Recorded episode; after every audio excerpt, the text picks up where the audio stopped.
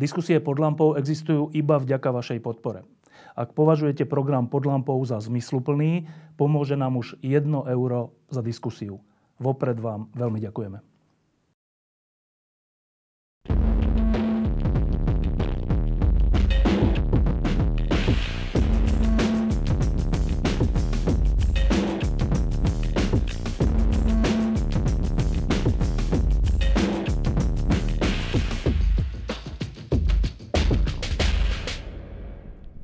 Dobrý deň. E, vítam vás na ďalšej z predvolebných diskusí pod lampou.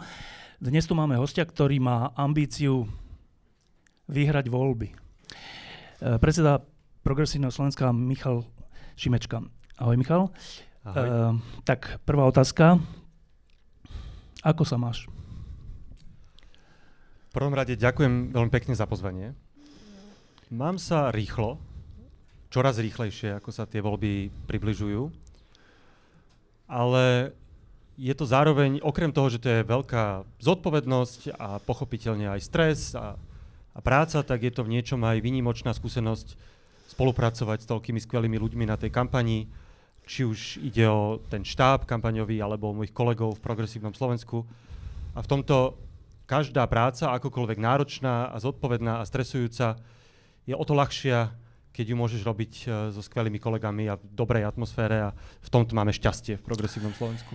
Uh, ty si ešte pomerne mladý človek a ocitol si sa zrazu v situácii, keď polka Slovenska uh, ti drží palce, že aby ste vyhrali a druhá polka Slovenska vypisuje vulgárne veci o tebe a o vašej strane. Uh, ako ťažké je toto niesť? Asi by som na začiatok povedal, že už nie som vôbec taký mladý ja už budem mať 40 rokov budúci rok a mám trojročnú dceru a viem, že veľa ľudí, a hlavne mojich politických súperov to tak hovorí, že mladý Šimečka, ale v realite ja už vôbec nie som mladý, som presne v tom veku, ako sa stali predsedami svojich strán tí politickí lídry, ktorí sú tam už 10 a viac rokov a dostali nás do tej situácie, v ktorej sme dnes.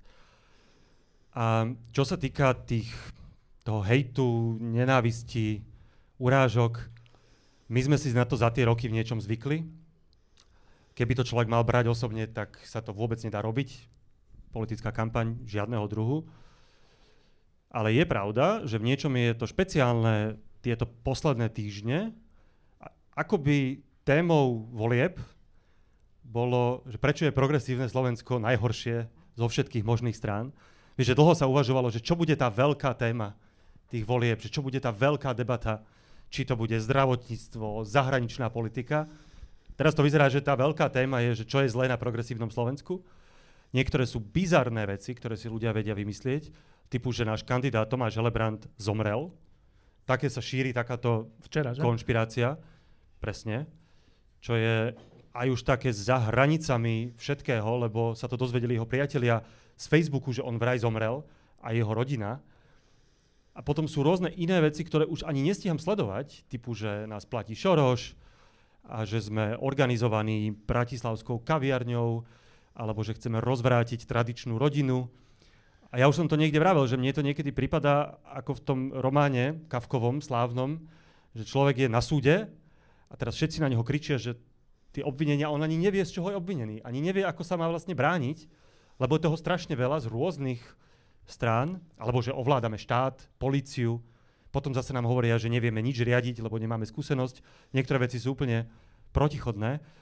Ale ja to beriem tak, že je to normálne vzhľadom na to, že progresívne Slovensko stúpa v preferenciách a zároveň to všetkých ostatných politikov dráždi, lebo ukazujeme, že sa dá robiť politika inak, slušne, odborne, dá sa viesť pozitívna kampaň a ešte byť pritom aj úspešný. A to ich všetkých podľa mňa dosť štve. A, a z toho pramení aj ten hejt a tie útoky. E, k tomu, čo chcete urobiť so Slovenskom, sa ešte dostaneme, ale ešte predtým, tak uh, ja už som dosť, dosť volieb zažil a takmer každé sa vyhlasujú, že toto sú tie kľúčové voľby, kde sa rozhodne o budúcnosti všetkého.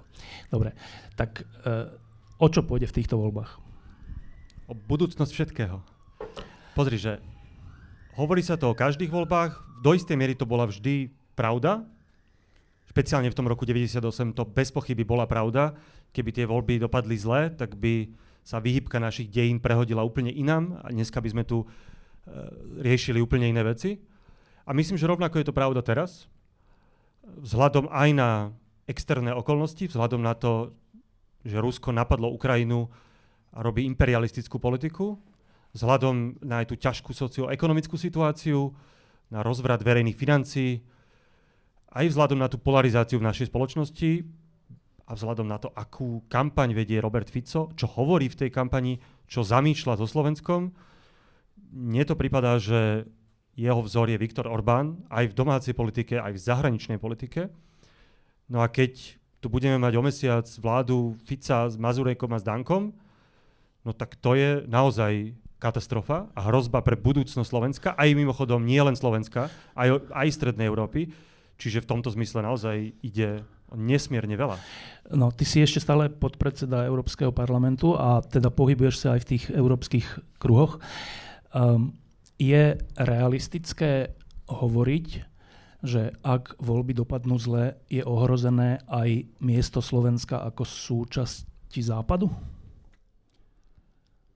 Ja si myslím, že Slovensko je a zostane súčasť Západu kultúrne, ekonomicky a politicky v zmysle členstva v Európskej únii a v NATO. V tejto chvíli nevidím priame ohrozenie členstva samotného, čo neznamená, že to nemôže stať. Konec koncov ani konzervatívci pod Cameronom ne, nenastupovali do vlády s tým, že chcú vytiahnuť Veľkú Britániu z Európskej únie. Čiže vždy sa treba mať na pozore, aká tá, tá dynamika je a že je to šikmá plocha v momente, keď začnete hecovať národ proti Európskej únii alebo začnete nadbiehať Rusku, uh, začnete ísť proti NATO, tak nikdy neviete, kde to skončí. Čiže to isté riziko tam je a zvyšuje sa v prípade že by tie voľby dopadli tak, ako som hovoril, ale zatiaľ tam nevidím úplne priamo nejakú stranu, ktorá by z tých veľkých, ktorá by hovorila, že keď vyhráme, tak odídeme z Európskej únie a z NATO, to by som, to by som nehovoril pravdu. Ale, ale to riziko sa o niečo zvýši. To je pravda, lebo nikdy neviete, kam vás táto kampaň protieurópska, viac či menej otvorene proruská, kam vás to dovedie, že otvoríte toho džina, teda tú flašu a neviete, kam čo, čo sa potom stane. Čiže tuto je to, to, to je tiež šikmá plocha, na to by som si dával pozor. Uh, to, čo podľa mňa sa môže stať uh, z pohľadu našej zahraničnej politiky, je to, že síce zostaneme členmi tých európskych severoatlantických štruktúr, ale môžeme tam byť to, čo je Orbán, to je trojský kôň cudzej mocnosti, v tomto prípade Ruska, uh, alebo tam budeme izolovaní. To si myslím, že reálne hrozí izolácia v zmysle, ako to dnes zažíva Maďarsko, že s ich ministrom zahraničných vecí sa v zásade nikto poriadne nerozpráva a tým pádom ani nevieme presadzovať naše záujmy. To si viem predstaviť, že je reálna hrozba. Um, v týchto mesiacoch a vlastne už rokoch uh, pozorujem takúto vec, že uh, ľudia, ktorí hovoria, že sú za členstvo EÚ a v NATO v zásade s pripomienkami, ale sú, tak robia veci, o ktorých by ešte pred dvoma, piatimi rokmi človek pochyboval, že by ich začali robiť. Uh, hovorím o smere a ďalších stranách, ktoré napríklad v pandémii na to, aby sa im zvýšili percenta, tak šírili zlé veci. Deštruktívne veci. Na to, aby sa im zvýšili percentá, hovoria o prezidentke tak, ako hovoril Mečiar o prezidentovi. Na to, aby sa im zvýšili percentá, tak vás označujú za smrť Slovenska. Na to, aby sa im zvýšili percentá, tak hovoria, že Rusko je vlastne nevinne v tej vojne. A keďže toto vidím posledné roky, tak vo mne je reálna otázka, že keď to bude pre nich výhodné percentuálne, nezačnú hovoriť, že ale však to NATO je už prekonaná vec a vlastne prečo by sme tam mali byť a prečo by sme 2% z rozpočtu mali dávať a všelijaké takéto mm. demagogie. Ale že ja si myslím, že táto obava je realistická, že, že a to z očí v oči vojne na Ukrajine, kde keby sme my neboli v NATO, tak by sme boli dosť zlej situácii v tejto chvíli. Napriek tomu, ja si myslím, že by k tomu mohli siahnuť. Teda k tomu, aby urobili referendum o NATO a dobrou kampaňou, dobre demagogickou by to bolo, že tesne, tesne. Uh, je to realistické alebo není? Ak sa pýtaš, či je to v ich silách, tak podľa mňa áno. A zdieľam tú obavu, že to k tomu môže dospieť v tejto chvíli minimálne to nič nenaznačuje, že by sa to okamžite malo stať. V zmysle, že to nehovoria, Ale, že, že to nehovoria. Hovorí to republika ohľadom na to, ak sa nemýlim. Ale je pravda, že tá trajektória je taká, ako ju popisuješ. A veď to je ďalší z dôvodov, prečo ja, ale nie len ja, ale celé progresívne Slovensko, aj ostatné demokratické strany by teraz v tých zostávajúcich dvoch týždňoch mali urobiť úplne všetko, a mimochodom aj po voľbách, ale tak dajme tomu, že dovolie urobiť všetko preto, aby Robert Fico nezostavoval vládu. Lebo ak ju bude zostavovať s republikou, z SNS, tak e, to riziko, že sa k takému scenáru nejakým spôsobom dopracujeme, sa zvyšuje. To objektívne asi je tak. Ale ja nechcem v tejto chvíli strašiť, ani to ne, by nebolo odo mňa zodpovedné, ja chcem stále iba zdôrazniť, že tá nádej, že to nemusí zle dopadnúť, tie voľby, tá nádej je a podľa mňa každým dňom stúpa. A tejto chvíli pre mňa špekulovať, že čo sa stane ak, no ja sa sústredím na to, aby sa to nestalo a aby ani tam tá možnosť nebola. A potom sa zariadíme po voľbách, keby náhodou to zlopadlo zle, tak uh, môžem slúbiť všetkým, že progresívne Slovensko bude stáť na barikádach obrazne a urobi všetko, čo nám dovolujú ústavné prostriedky, aby sme chránili demokraciu, právny štát a pochopiteľne naše medzinárodné ukotvenie, tak na to sa môžu ľudia spolahnúť. No a teraz k samotnému progresívne Slovensku. Uh, jedno rozdelenie na Slovensku je rozdelenie na je to také zjednodušenie, ale podľa mňa to niečo hovorí, že na demokratické a antisystémové alebo skoro až nedemokratické strany. To je, to je jasné delenie, o ktorom si aj teraz hovoril. Ale existuje ešte ďalšie delenie, iné úplne, e, ktoré, na ktorej jednej strane ste vy a čiastočne asi SAS v zmysle progresívci liberáli a na druhej strane sú konzervatívci, pseudokonzervatívci a účeloví konzervatívci, ktorí teraz hovoria, že ak sú za tradičné rodiny a tak. A teraz v tomto delení, toto delenie je aj na tej demokratickej časti. A teraz veľa ľudí si hovorí, že ale to sa vlastne nedá spojiť, že ak aj táto časť by mala dobrý volebný výsledok, ale však oni sú tak rozdelení, skoro Prečo kultúrne. By sa to nedalo? No to, sa, to majú to ľudia ten pocit, tak vyvrádim ho.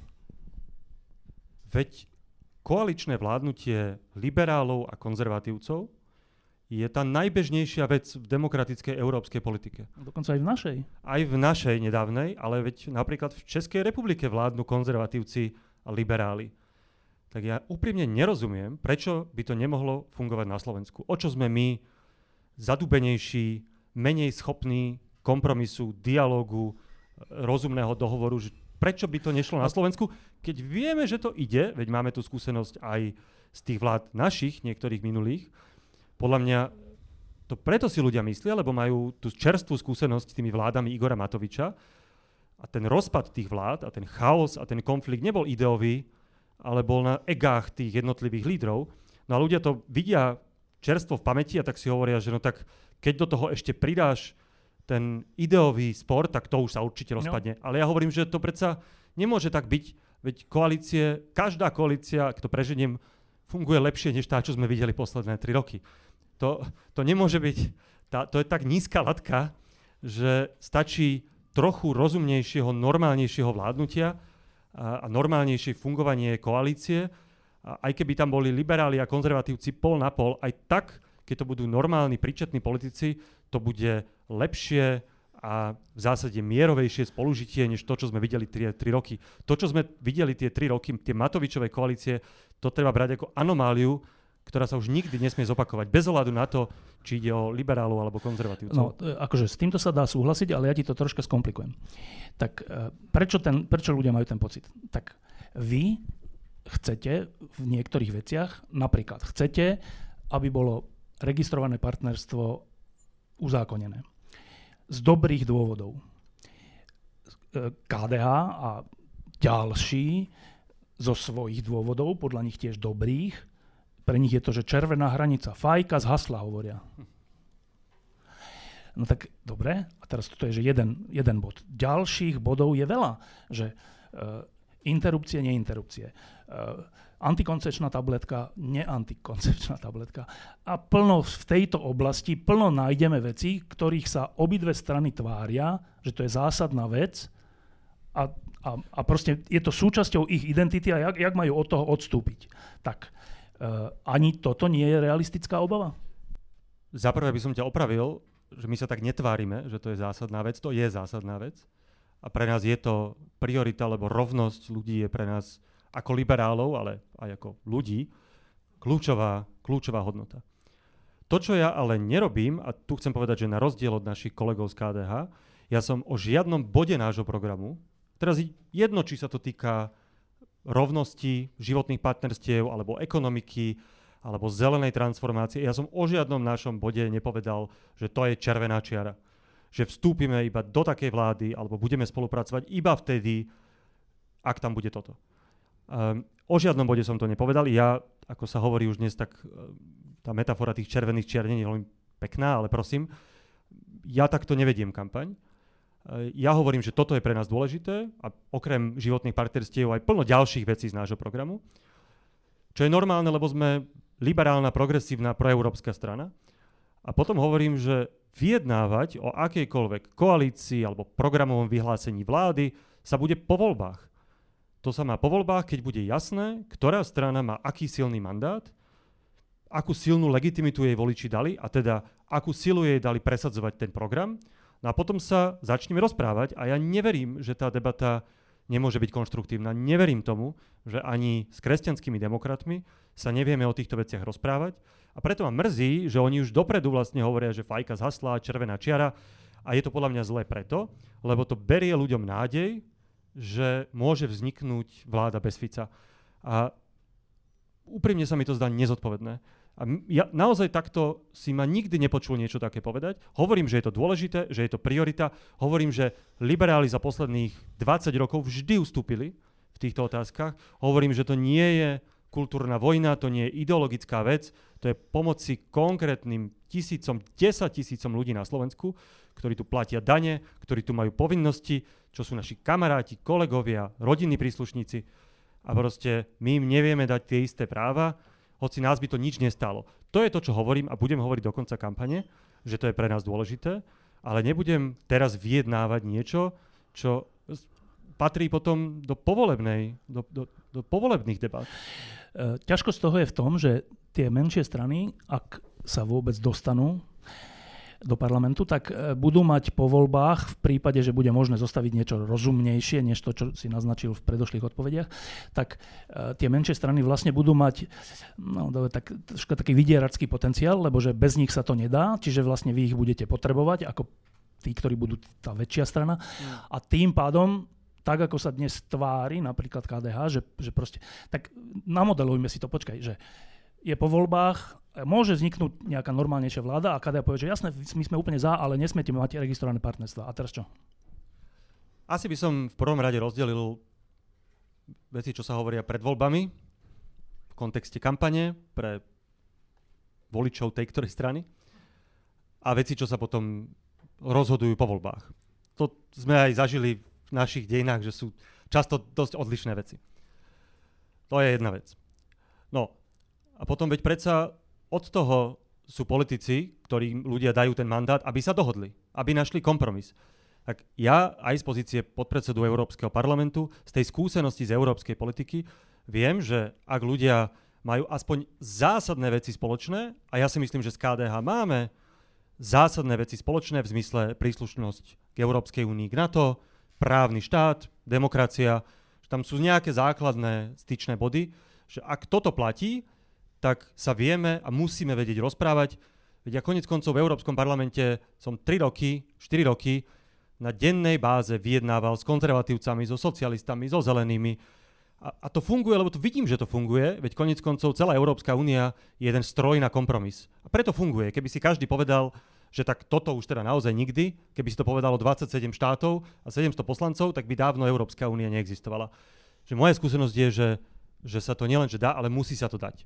A zároveň verím a neprestanem veriť, že KDH napriek pliage a všetkému, čo zaznelo v posledných dňoch, že je stále v princípe demokratická strana a štátotvorná strana, ktorá nechce, aby vládol Fico. A nechce, aby nás Fico s Dankom a Mazurekom dotiahli do medzinárodnej izolácie a začali útočiť na základ demokracie. Ja mám stále takú vieru, že to takto je a v tom prípade som si istý, že sa vieme rozprávať. No, e, teraz trocha k ekonomike. E, môj, časť mojich e, ekonomických liberálov, to sú ľudia, ktorí veria v slobodu v ekonomike, tak časť z nich hovorí, že počúvaj, to PSK to není dobré, lebo to je vlastne taký soft socializmus. Niektorí idú ešte ďalej, že to je vlastne návrat, návrat plánovaniu štátnemu a takýmto veciam. V čom, ak sa môžem spýtať? No, ako v ekonomickom programe. Okay. Tak e, predpokladám, že, sa, že na to narážate, že sa vás to nejakí ľudia pýtajú, alebo že, že to aspoň diskutujete. Tak ako na to odpovedáš? No, neviem, kto sa pýta. Ak sa pýtaš ty, tak moja protiotázka by bola, že v čom vidí ty tie socialistické alebo štátno-plánovacie e, návrhy v ekonomickom programe Progresívneho Slovenska. Ja ich tam teda nevidím. Pokiaľ sa bavíme o tom, a to je kľúčový pilier nášho programu, prvá priorita naštartovanie ekonomického rastu, tak sa bavíme o mnohých e, aj daňových úľavách, aby sa reinvestovali peniaze do slovenských firiem, Bavíme sa o tom, ako zjednodušiť podnikanie. Máme návrh na super jednoduché podnikanie od 16 rokov, bez, bez byrokracie, bez živnosti, bez účtovníctva. My v zásade uvoľňujeme ruky podnikateľom, aby mohli čo najlepšie tvoriť hodnoty a teda tým pádom, aby mohla naša ekonomika rásť. Rovnako navrhujeme mimochodom, ak to teda rozpočtové možnosti dovolia, navrhujeme aj zníženie daňovo-odvodového zaťaženia. Čiže ja naozaj neviem, čo v našom ekonomickom programe sa dá nájsť, čo je ako si to povedal, neviem, plánovacie. To, kde napríklad si myslím, že štát e, potrebuje silnejšie nástroje na vymáhanie verejného záujmu, je zdravotníctvo, lebo to je v kolapse aj preto, lebo štát absolútne rezignoval na to vôbec v prvom rade mať tie dáta a vedieť, čo sa v zdravotníctve deje a za druhé vedieť vymôcť verejný záujem a záujem pacientov.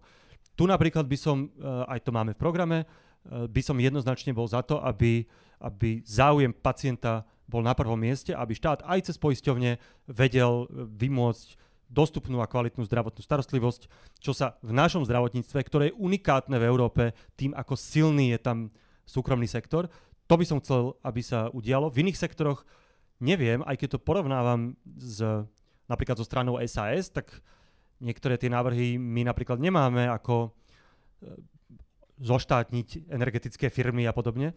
V niektorých návrhoch, ako som hovoril v zdravotníctve, áno, si myslíme, že, že po tých rokoch, keď tam e, bol silný súkromný sektor, však nech tam zostane, ale že štát jednoducho toto si musí postrážiť.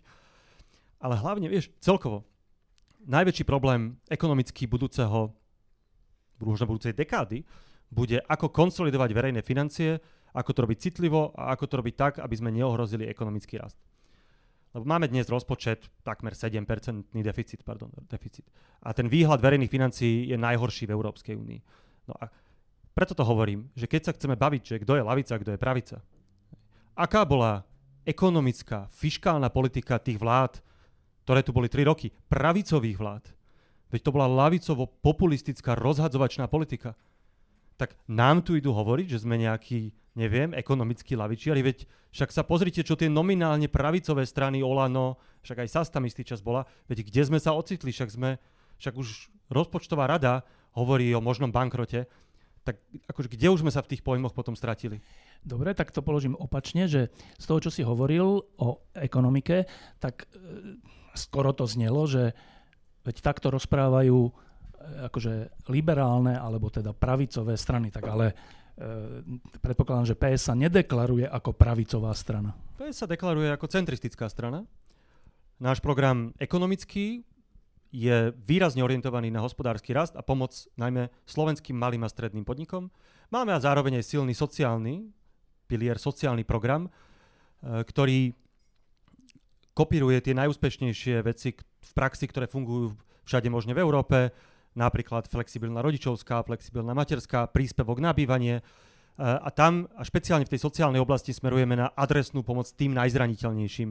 Máme napríklad skvelý program na, na potieranie bezdomovectva a podobne, aby ľuďom sme vedeli to housing first a, a rôzne fakty, akoby top veci, čo fungovali v iných krajinách.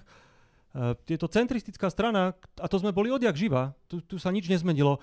To, kde sa nezhodujeme možno s klasickými pravicovými liberálmi v niečom, je dôraz na, e, na nutnosť zelenej transformácie, ktorú ale vnímame ako príležitosť pre našu ekonomiku a pre náš rast. Aj na ňu dávame dôraz v našej kapitole o priemysle. A možno v prípade Slovenska, v tom slovenskom kontexte máme iný pohľad na zdravotníctvo ako SAS. Ale to je v zásade pre centristickú stranu úplne prirodzené a neviem, že ako sa inak dá čítať náš program.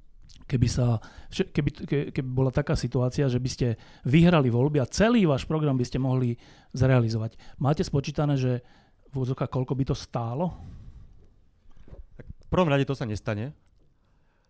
A je jasné, je úplne jasné, že žiadna strana nikdy nenaplní svoj program a že ten kompromis bude treba robiť nie len s koaličnými partnermi, ale aj vzhľadom na rozpoč- možnosti rozpočtu, ktoré teda nie sú dobré. Čiže podľa mňa treba nájsť taký mix opatrení, aby sme napríklad naše opatrenia na podporu ekonomického rastu sú kľúčové aj na to, aby bol väčší ten koláč, tým pádom aj väčší výber daní a tým pádom aj konsolidácia verejných financí pôjde jednoduchšie. Zároveň to hovorím úplne otvorene, mnohé z tých vecí, ktoré boli prijaté za posledný rok a pol, na ne sa bude treba pozrieť, možno niektoré zrevidovať, lebo sú okrem toho, že sú neefektívne a nespravodlivé, typu Matovičov balíček, bude treba aj zrevidovať. Rovnako sa to týka plošnej energopomoci, ktorá je dobrá, že je a vlastne je zafixovaná aj na budúci rok, ale sú to veľké peniaze, ktoré si v dlhodobom výhľade nemôžeme dovoliť. A zároveň plánujeme aj úspory na rôznych neefektívnych dotáciách, ktoré dnes štát má. Čiže pochopiteľne náš program počíta aj s úsporami.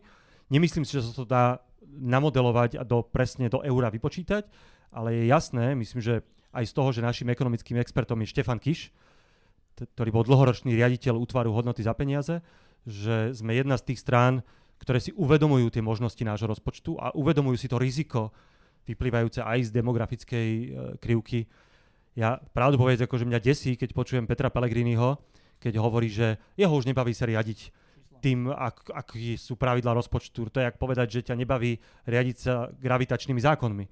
Čiže v tomto my naozaj sme, sme veľmi dôslední a, a myslím, že každá vláda, ktorá príde jednak zákonom, výdavkovými limitmi a jednak realitou bude musieť pristúpiť ku konsolidácii, ale opäť vravím takej, aby to zároveň nezadusilo rast, a zároveň, aby to bolo sociálne citlivé. A myslím, že ten priestor tam je. Aj naše opatrenia v programe ukazujú, ako sa to dá robiť. E, v posledných mesiacoch vidíme taký zaujímavý trend, že pred pár mesiacmi to bolo tak, že hlas mal pocit, že bude e, rozdávať karty a že bude akože na jeho rozhodnutí, že či vás priberie alebo nepriberie a aká bude vláda. Teraz je dva týždne pred voľbami a vyzerá to skôr naopak je to taká dobrá lekcia pre tých, ktorí odišli zo Smeru, ale e, stále vysí vo, vo vzduchu tá otázka, že ak má byť vláda bez Smeru a fašistov, no tak asi to nebude možné bez hlasu zatiaľ. Tak hádam, neklesnú pod 5%. A vy ste slúbili, vy ako PSK, že ešte pred voľbami poviete, že teda s kým áno a s kým nie a myslelo sa najmä, že či pôjdete s hlasom. Hmm a hovoril, ty si, ty si to opakovane hovoril, že však príde ten čas, my to povieme určite pred voľbami. No tak teraz je dva týždne pred voľbami. Uh, poviete to hodinu pred voľbami, alebo kedy? Nepovieme to hodinu pred voľbami. No tak čiže teraz? Nepoviem to ani teraz. Pozri. Tá základná pozícia progresívneho Slovenska, ako sme ju definovali posledných mesiacoch, ale vlastne niektoré časti sú jasné od začiatku, je, že nebudeme spolupracovať na vládnej úrovni ani na žiadnej koalícii, ani v žiadnom regióne, ani v meste so stranou Smer, s fašistami, novými, starými. V minulých tých komunálnych voľbách sme vylúčili aj spoluprácu s hlasom. Teraz hovoríme pred týmito voľbami, že toto sú strany, ktoré sme definitívne vylúčili. Ktoré? Fašistov a, a, a Smer a zároveň, že máme jasné parametre, že okrem týchto budeme spolupracovať s každou politickou stranou, ktorá sa dostane do parlamentu, respektíve budeme ochotní s ňou spolupracovať, ak bude demokratická, ak bude proeurópska a ak si bude ctiť právny štát, aj, aj, a to je dôležité, aj v zmysle nezávislosti tých kľúčových inštitúcií, špeciálnej prokuratúry, policajného zboru, aby mali priestor došetriť všetky tie kauzy tých Ficových vlád, alebo aj akékoľvek iné. To si myslím, že je dosť jasný signál a úplne iba ťa opravím, technicky my sme nepovedali, že budeme mať nejaký zoznam, že s tým áno, s tým nie. My sme povedali, že pred voľbami našim voličom dáme jasnú indikáciu, ako uvažujeme o našej povolebnej stratégii. A to urobíme.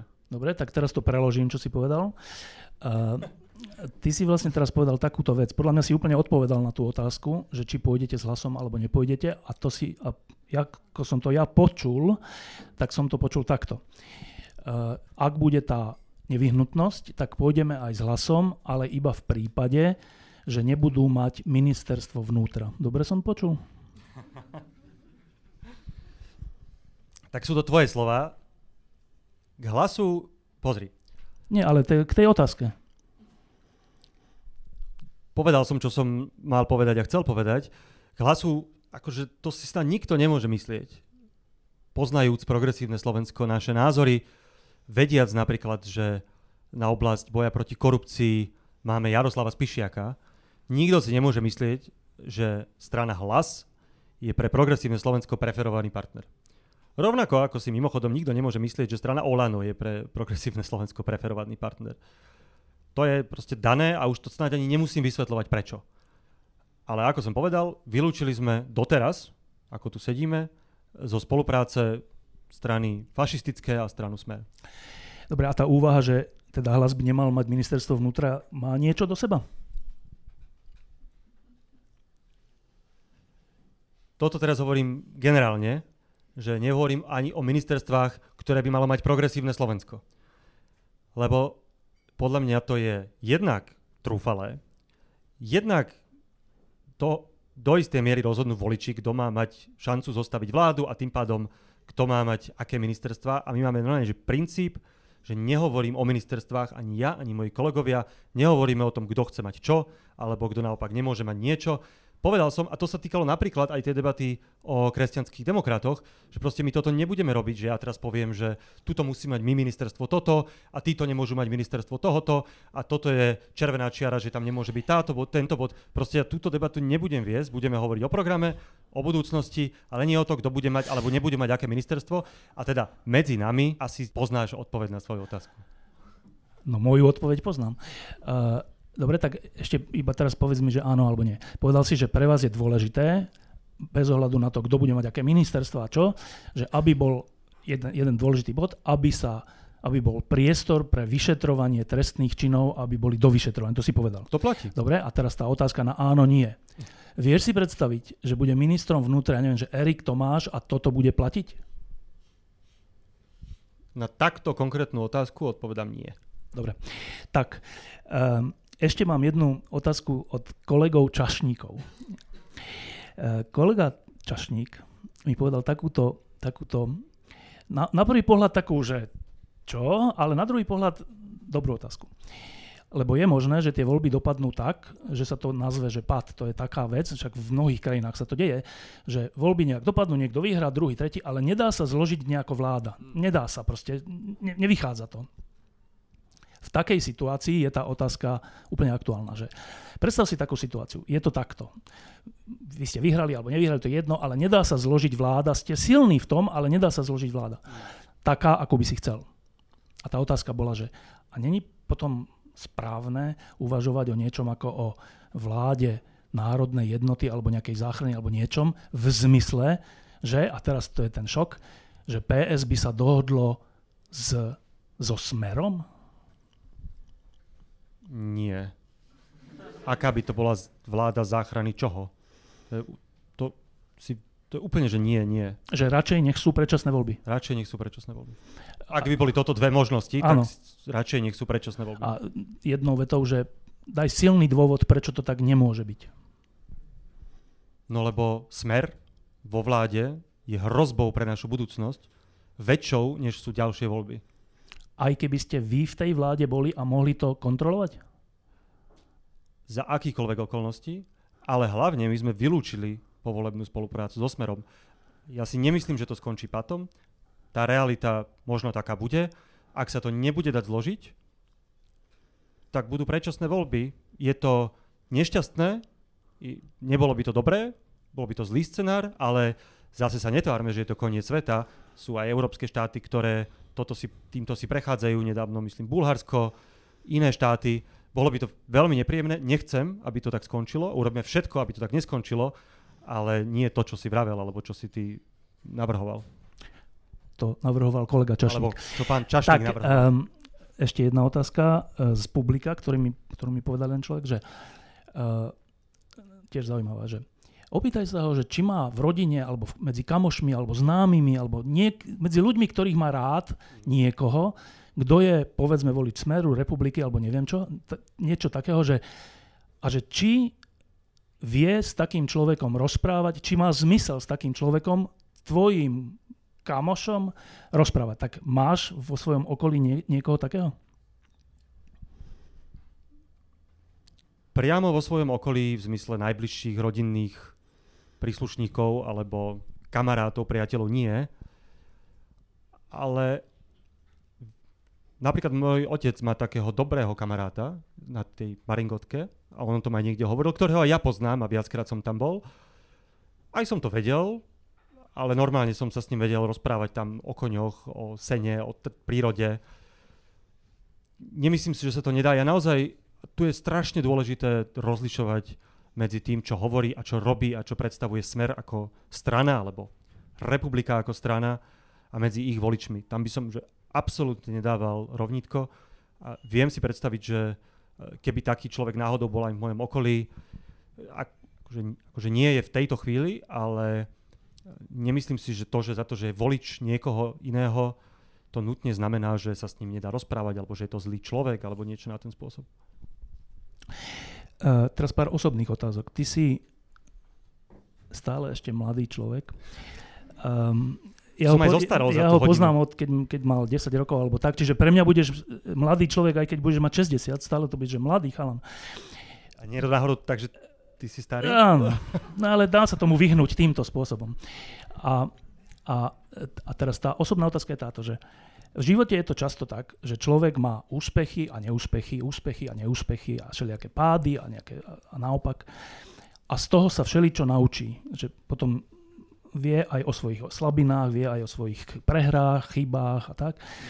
A, a to je zdravý vývoj.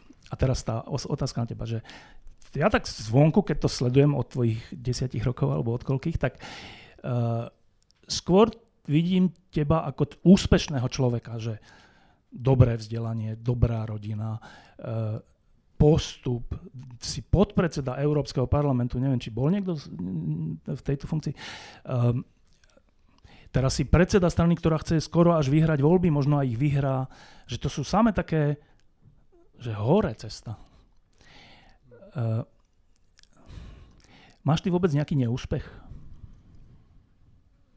Akoby v politicky máme neúspech z tých minulých volieb, ktorý je aj môj. Som bol podpredseda politickej strany, ktorá sa nedostala do parlamentu o 926 hlasov. Napriek skvelým číslam ešte mesiace predtým to bol neúspech a neúspech aj môj, lebo som bol vo vedení tej politickej strany. Čiže my, aj ja, aj my ako partia ľudí sme si zažili ten neúspech a aj si myslím, že sme sa z neho poučili, vyvodili nejaké dôsledky a odráža sa to aj v tej kampani, akú vedieme teraz, že toto bolo silné, nielen pre mňa, ale pre všetkých a konec koncov aj pre tých 200 tisíc voličov, ktorých hlas teda e, nie je v parlamente. A pozri, že určite mám pred sebou a mám aj za sebou množstvo chýb, zlých rozhodnutí, pravdepodobne pred sebou aj neúspechy, veľké neúspechy, pády. To, čo to, ako ja o tom uvažujem, napríklad aj teraz v tej kampani, je, že ja naozaj, naozaj nemám pocit, že teraz som predurčený na to, aby som vyhral voľby, spasil Slovensko, zachránil všetko. Ja si veľmi, veľmi dobre uvedomujem, že sú ľudia aj v našej strane, aj v ktorí sú možno alebo sú v mnohom lepší, majú viac skúseností. Ja vôbec nemám pocit, že som teraz akože najlepší zo všetkých. Podľa mňa najviac seba kritiky, alebo že je málo ľudí na svete, na svete, ktorí si tak uvedomujú moje vlastné aj slabé miesta, aj zlyhania ako ja sám. Aby som to takto povedal v každej chvíli. Pri, každých pri každom rozhodnutí, po každej debate, po Proste to tak je a, ma, a, a myslím si, že toto je niečo, čo je v zásade zdravé a, a je to to, o čom si hovoril na začiatku. A čo príde, tak to uvidíme. Bola tvoja chyba, že si bol asistent Borisa Zalu? Je pravda, že teraz to moji Vyzerá. politickí oponenti zneužívajú. Ja sa nehambím za to, že som, to bolo v čase, keď som dokončoval PhD, doktorát na Oxforde a chcel som robiť niečo, čo aj ma bavilo, aj som tomu rozumel a to bola zahraničná politika Európskej únie. A vtedy tá ponuka prišla aj od Borisa Zalu a potom aj od eh, Libora Roučka, e, europoslanca za ČSSD, českého, vtedy podpredsedu frakcie a potom podpredseda a podpredsedu Európskeho parlamentu. Ja som robil veci, ktoré sa týkali zahraničnej politiky Európskej únie, vzťahy EÚ, Blízky východ, transatlantické vzťahy, vzťahy s Ruskom, dokonca vzťahy s Pakistanom, lebo obidvaja tí poslanci boli v zahraničnom výbore. Moja podmienka vtedy bola, že nechcem nič mať spoločne s politickou stranou Smer. Tá bola dodržaná. Ja som v tomto zmysle aj hrdý na svoju prácu a, a ja som rovnakú robotu potom robil aj pre, porad, aj pre českého ministra zahraničných vecí, neskôr pre Zuzanu Čaputovú, keď bola prezidentka. Je mi jasné, že to teraz bude zneužívané proti mne, eh, ale to, čo môžem povedať, je, že to bola odborná práca, na ktorú aj spätne som hrdý a mimochodom mi aj pomohla, že keď som prišiel do toho Európskeho parlamentu, keď som bol zvolený, tak som tam nemusel prvé dni akoby hľadať tie správne dvere. Niečo mi to aj minimálne uľahčilo ten vstup do toho EP. Ale rozumiem, že, eh, rozumiem, že je to zneužiteľné a budem to vždy vysvetľovať. Za 14, za 15 dní bude rozhodnuté. Um, Snáď. No tak o volebných výsledkoch bude rozhodnuté. Um, ja si ťa pamätám ako ešte ako chlapca a potom už akože muža, ktorý uh, bol taký vždy skôr veselý. Uh, pamätám si ťa ako si hrával so svojím otcom na vedľajšom kurte tenis a najprv si prehrával a čím si bol starší, tým viac si vyhrával. Pamätám si ťa, ako behávaš a proste taký, taký akože radostný život som mal pocit. Uh, aký máš život teraz? Tak človek má vždy radostnejší život, keď je mladý, a špeciálne keď je dieťa. Nie vždy, ale často to platí. Teraz nechcem povedať, že nie je radostný, veď ja mám trojročnú dceru, ktorá mne aj Sony robí neuveriteľnú radosť a je to brutálna vec a je skvelá. Aj už, aj dnes som ju odviedol do škôlky najprv a potom som šiel robiť politickú kampaň. Um, že to by som vôbec sa nechcem stiažovať. Akurát je to samozrejme veľká zodpovednosť, ktorú si človek uvedomuje každú minútu každého dňa a zodpovednosť za to, aby som sa správne rozhodol, aby som dobre hájil progresívne Slovensko na verejnosti, v médiách, eh, aby som sa dobre rozhodol aj po voľbách. Tá zodpovednosť tam je, ale, ale tak vedel som, do čoho idem. Veď to ma nikto neprinútil, to sa, ja sa nechcem tváriť, že som nejaká obeď, veď ja som sa sám prihlásil, kandidoval som na predsedu politickej strany, a samozrejme ľudia mi dali dôveru, naši členovia a členky, ale to nie je, že ma k tomu ako pod hrozbou násilia museli prinútiť, takže ja to beriem tak, že je to to, čo to je. Vedel som to, očakával som to a, a, a príjmam tú zodpovednosť a, a príjmem akúkoľvek potom, ktorú nám dajú voliči a to už sa týka to, toho povolebného scenára. Ty si sa stal predsedom Progresívneho Slovenska, to bolo, kedy to bolo, dva roky? Rok a pol v máji minulého roku. Rok a pol, tak uh, vtedy ste mali koľko percent? 10? 8. 8%. Dneska je to tak, že možno máte 20%, možno 18%, možno 22%, nikto nevie, uvidí sa za dva týždne. Čiže čisto matematicky si úspešný predseda. Uh, ako vnímaš svoj podiel na úspechu progresívneho Slovenska? Tak čisto matematicky to bude jasné 30. septembra. Stále sme vo svete prieskumov. A tu by som veľmi rád povedal, že to, že sa progresívnemu Slovensku darí v prieskumoch, dôležité povedať, je zásluhou skutočne celého hnutia a od dobrovoľníkov až po členov, členky predsedníctva, až po stratega, e, ľudí z komunikačného oddelenia, ľudí, ktorí mi to pomáhajú robiť, presne Martin Burger, Ondrej Gažovič, Rado Chleba, že to naozaj je tímová práca. Ja sa snažím robiť ako to najlepšie viem a nekazím to, ale v tomto naozaj je to, je, je to niečo, čo je kolektívne od začiatku do konca. Podľa mňa v tomto je progresívne Slovensko výnimočné, že nestojí na jednom lídrovi, jednom otcovi zakladateľovi, ktorý proste bez ktorého to nevie žiť a sa to rozpadne na milión častí. Veď my sme, a to z toho sa inak mnohí smejú, že my máme štvrtého predsedu, a, teda troch predsedov a jednu predsedničku za 5-6 rokov, čo existujeme. A ľudia sa z toho vysmievajú, podľa mňa je to obrovská sila, ktorá, e, ktorá dáva hnutiu tú súdržnosť, tú stabilitu, pretože po každom tom sneme, a bolo aj kompetitívne, e, bolo hlasovanie o predsedovi, keď vyhrala Irena Bihariová, Mišo Truban namiesto toho, to bolo pred troma rokmi, namiesto toho, aby odišiel, tresol dverami a za, založil práve progresívne Slovensko, ktoré by malo teraz 1-2%, tak proste zostal pod predsedom, podporovali sme vtedy Irenu, rovnako keď ja som sa stal predsedom, Irena je podpredsedničkou strany, je na kandidátke, všetci sú na kandidátke v top 10 bývalí predsedovia, všetci ťaháme za jeden povraz, nevznikajú žiadne frakcie, nikto, sa, nikto mimochodom z, z, z vedenia toho z progresívneho Slovenska neodišiel zo strany s jednou výnimkou, a asi vieš, ktorá to je. A tou výnimkou je Zuzana Čaputová. A to je podľa mňa presne to, čo dnes aj, aj slovenský parlament a Slovensko potrebuje, že stranu, ktorá, ktorá je garancia, že keď sa do toho parlamentu dostane, tak sa nerozštiepi na 15 ďalších strán, ako sme to videli tieto 3 roky. A to preto hovorím, že aj to, že dnes sme na tom prieskumoch dobre a máme šancu poraziť, uh, poraziť smer, je, je proste zásluhou toho, čo progresívne Slovensko je a vždy bolo. E, ja som sa stal novinárom v 91. roku a odvtedy, to je 30, neviem koľko rokov, tak 32 rokov, tak odvtedy uh, konštatujem, že v jednej veci, ale veľmi podstatnej, sme sa my vlastne vôbec nezmenili ako krajina. Že stále sme tak trocha rozdelení pol na pol raz sú to Mečiarovci a proti nemu, potom sú to Ficovci a proti nemu a stále dokola sa modlíme, jedna aj druhá strana, že aby tých pár percent bolo na tú stranu alebo na tú stranu, lebo vtedy vznikne dobrá vláda, vtedy vznikne hrozná vláda. A zase, zase je to tak. Zase je to tak v týchto voľbách. A to niečo hovorí, asi to hovorí niečo o celej tej krajine, že ja neviem, čo to. Čo to hovorí o nás?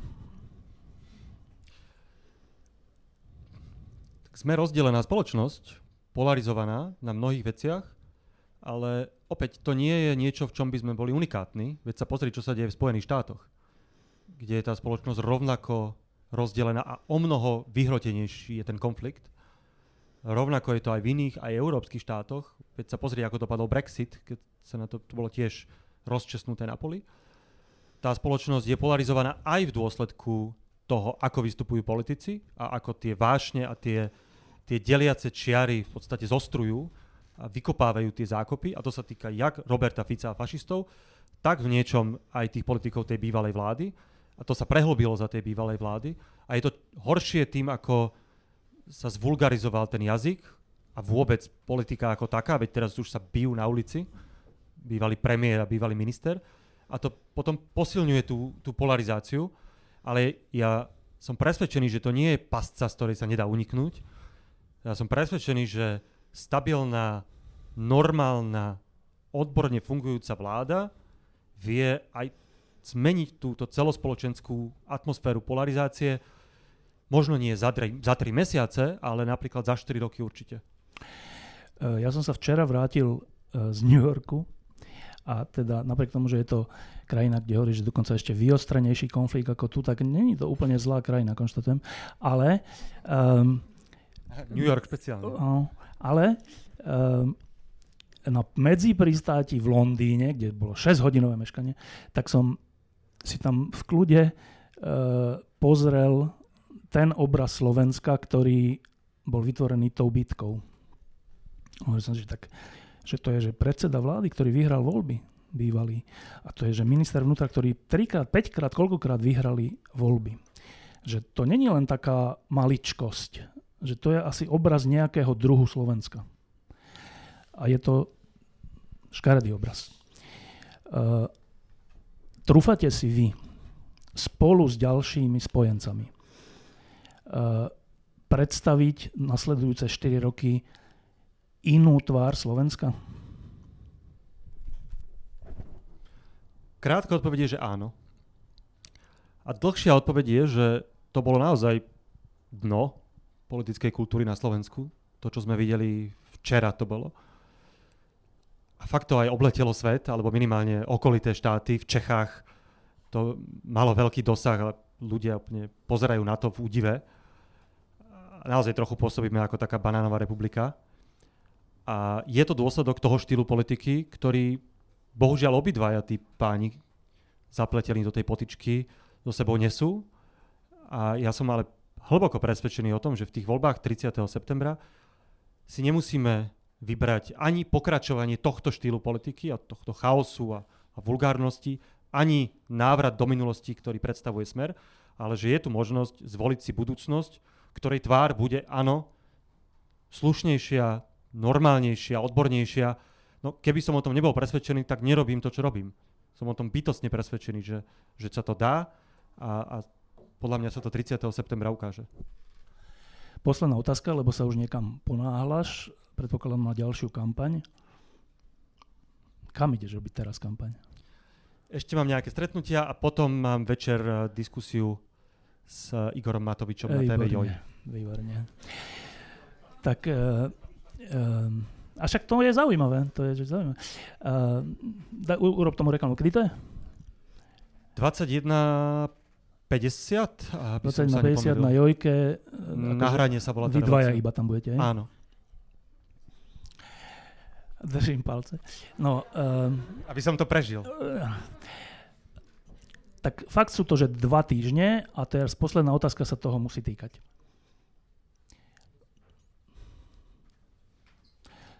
Za akým pocitom do toho ideš? Teraz myslíš do tých dvoch týždňov, nie mm-hmm. do tej mhm. relácie. S pocitom nádeje. Samozrejme z odpovednosti a trošku aj obáv z toho, čo to všetko môže priniesť, ale principiálne s pocitom nádeje. A to si myslím, že je najdôležitejšie, čo je teraz treba na tie zostávajúce dva týždne. Je vzbudiť v ľuďoch nádej, že sa to dá, že nemusí to skončiť vládou Fica, Danka, Mazureka, lebo som presvedčený, že je väčšina ľudí na Slovensku, ktorá si to nepraje. Tá otázka a tá výzva pre nás, aj pre iné strany, je presvedčiť tých ľudí, aby išli voliť. Aby ešte nezlomili palicu nad touto našou krajinou a ja mám nádej, že sa to každým dňom zväčšuje tá šanca, že sa to podarí. Aj vidím to, ako kde, včera som bol v Nových zámkoch, predtým sme boli nedelím do Nitry, predtým sme boli v Banskej Bystrici a všade to cítiť, že čoraz viac a viac ľudí um, je ochotných zabojovať a prizvoliť, presvedčiť uh, svojich príbuzných, často napríklad svojich starých rodičov alebo svojich kamarátov. A to je tá jediná cesta. Teraz už je to o tej mobilizácii tej časti Slovenska, ktorá je podľa mňa stále väčšinová, ktorá si nepraje návrat Roberta Fica. A poslednú vec, ak mi dovolíš, máš pravdu v tom, že často sú to tesné výsledky, ktoré rozhodujú o podobe vlády a teda budúceho smerovania krajiny. A my to vieme veľmi dobre, ako progresívne Slovensko spolu. To bolo tých 926 hlasov, ktoré nás o to delili. My sme mali dokonca aj heslo na Wi-Fi v našej kancelárii istý čas, že 926 never forget. A už sme ho zmenili teda, keby to niekto chcel skúsiť, ale my si presne uvedomujeme a presne to budeme voličom hovoriť, že ide o každý jeden hlas. A teraz to možno nemusí byť 926 hlasov, ktoré rozhodnú o vstupe alebo nie PS do parlamentu, ale možno to presne môže byť o tom, kto dostane poverenie na zostavenie vlády. Keď dostane Fico, tak tá šanca je veľmi malá. A opäť to môže byť o pár hlasov. Čiže vyzval by som všetkých aj z tohto miesta, aby išli voliť, lebo pôjde o každý jeden hlas. Konštatujem, že za posledné mesiace, roky, ale mesiace, ale najmä týždne, uh, si ty osobne aj, aj PSK terčom strašných útokov a strašných, strašných vulgárností a hrubostí a, a, a niečo takého. A, a teda novinár by nemal asi hovoriť, že komu drží palce, nedrží palce, ale v tejto situácii, čo sa na vás zosypalo, tak mi dovol povedať, že vám držím palce. Toto bol predseda Progresívneho Slovenska Michal Šimečka. Ďakujem, že si prišiel. Ďakujem veľmi pekne.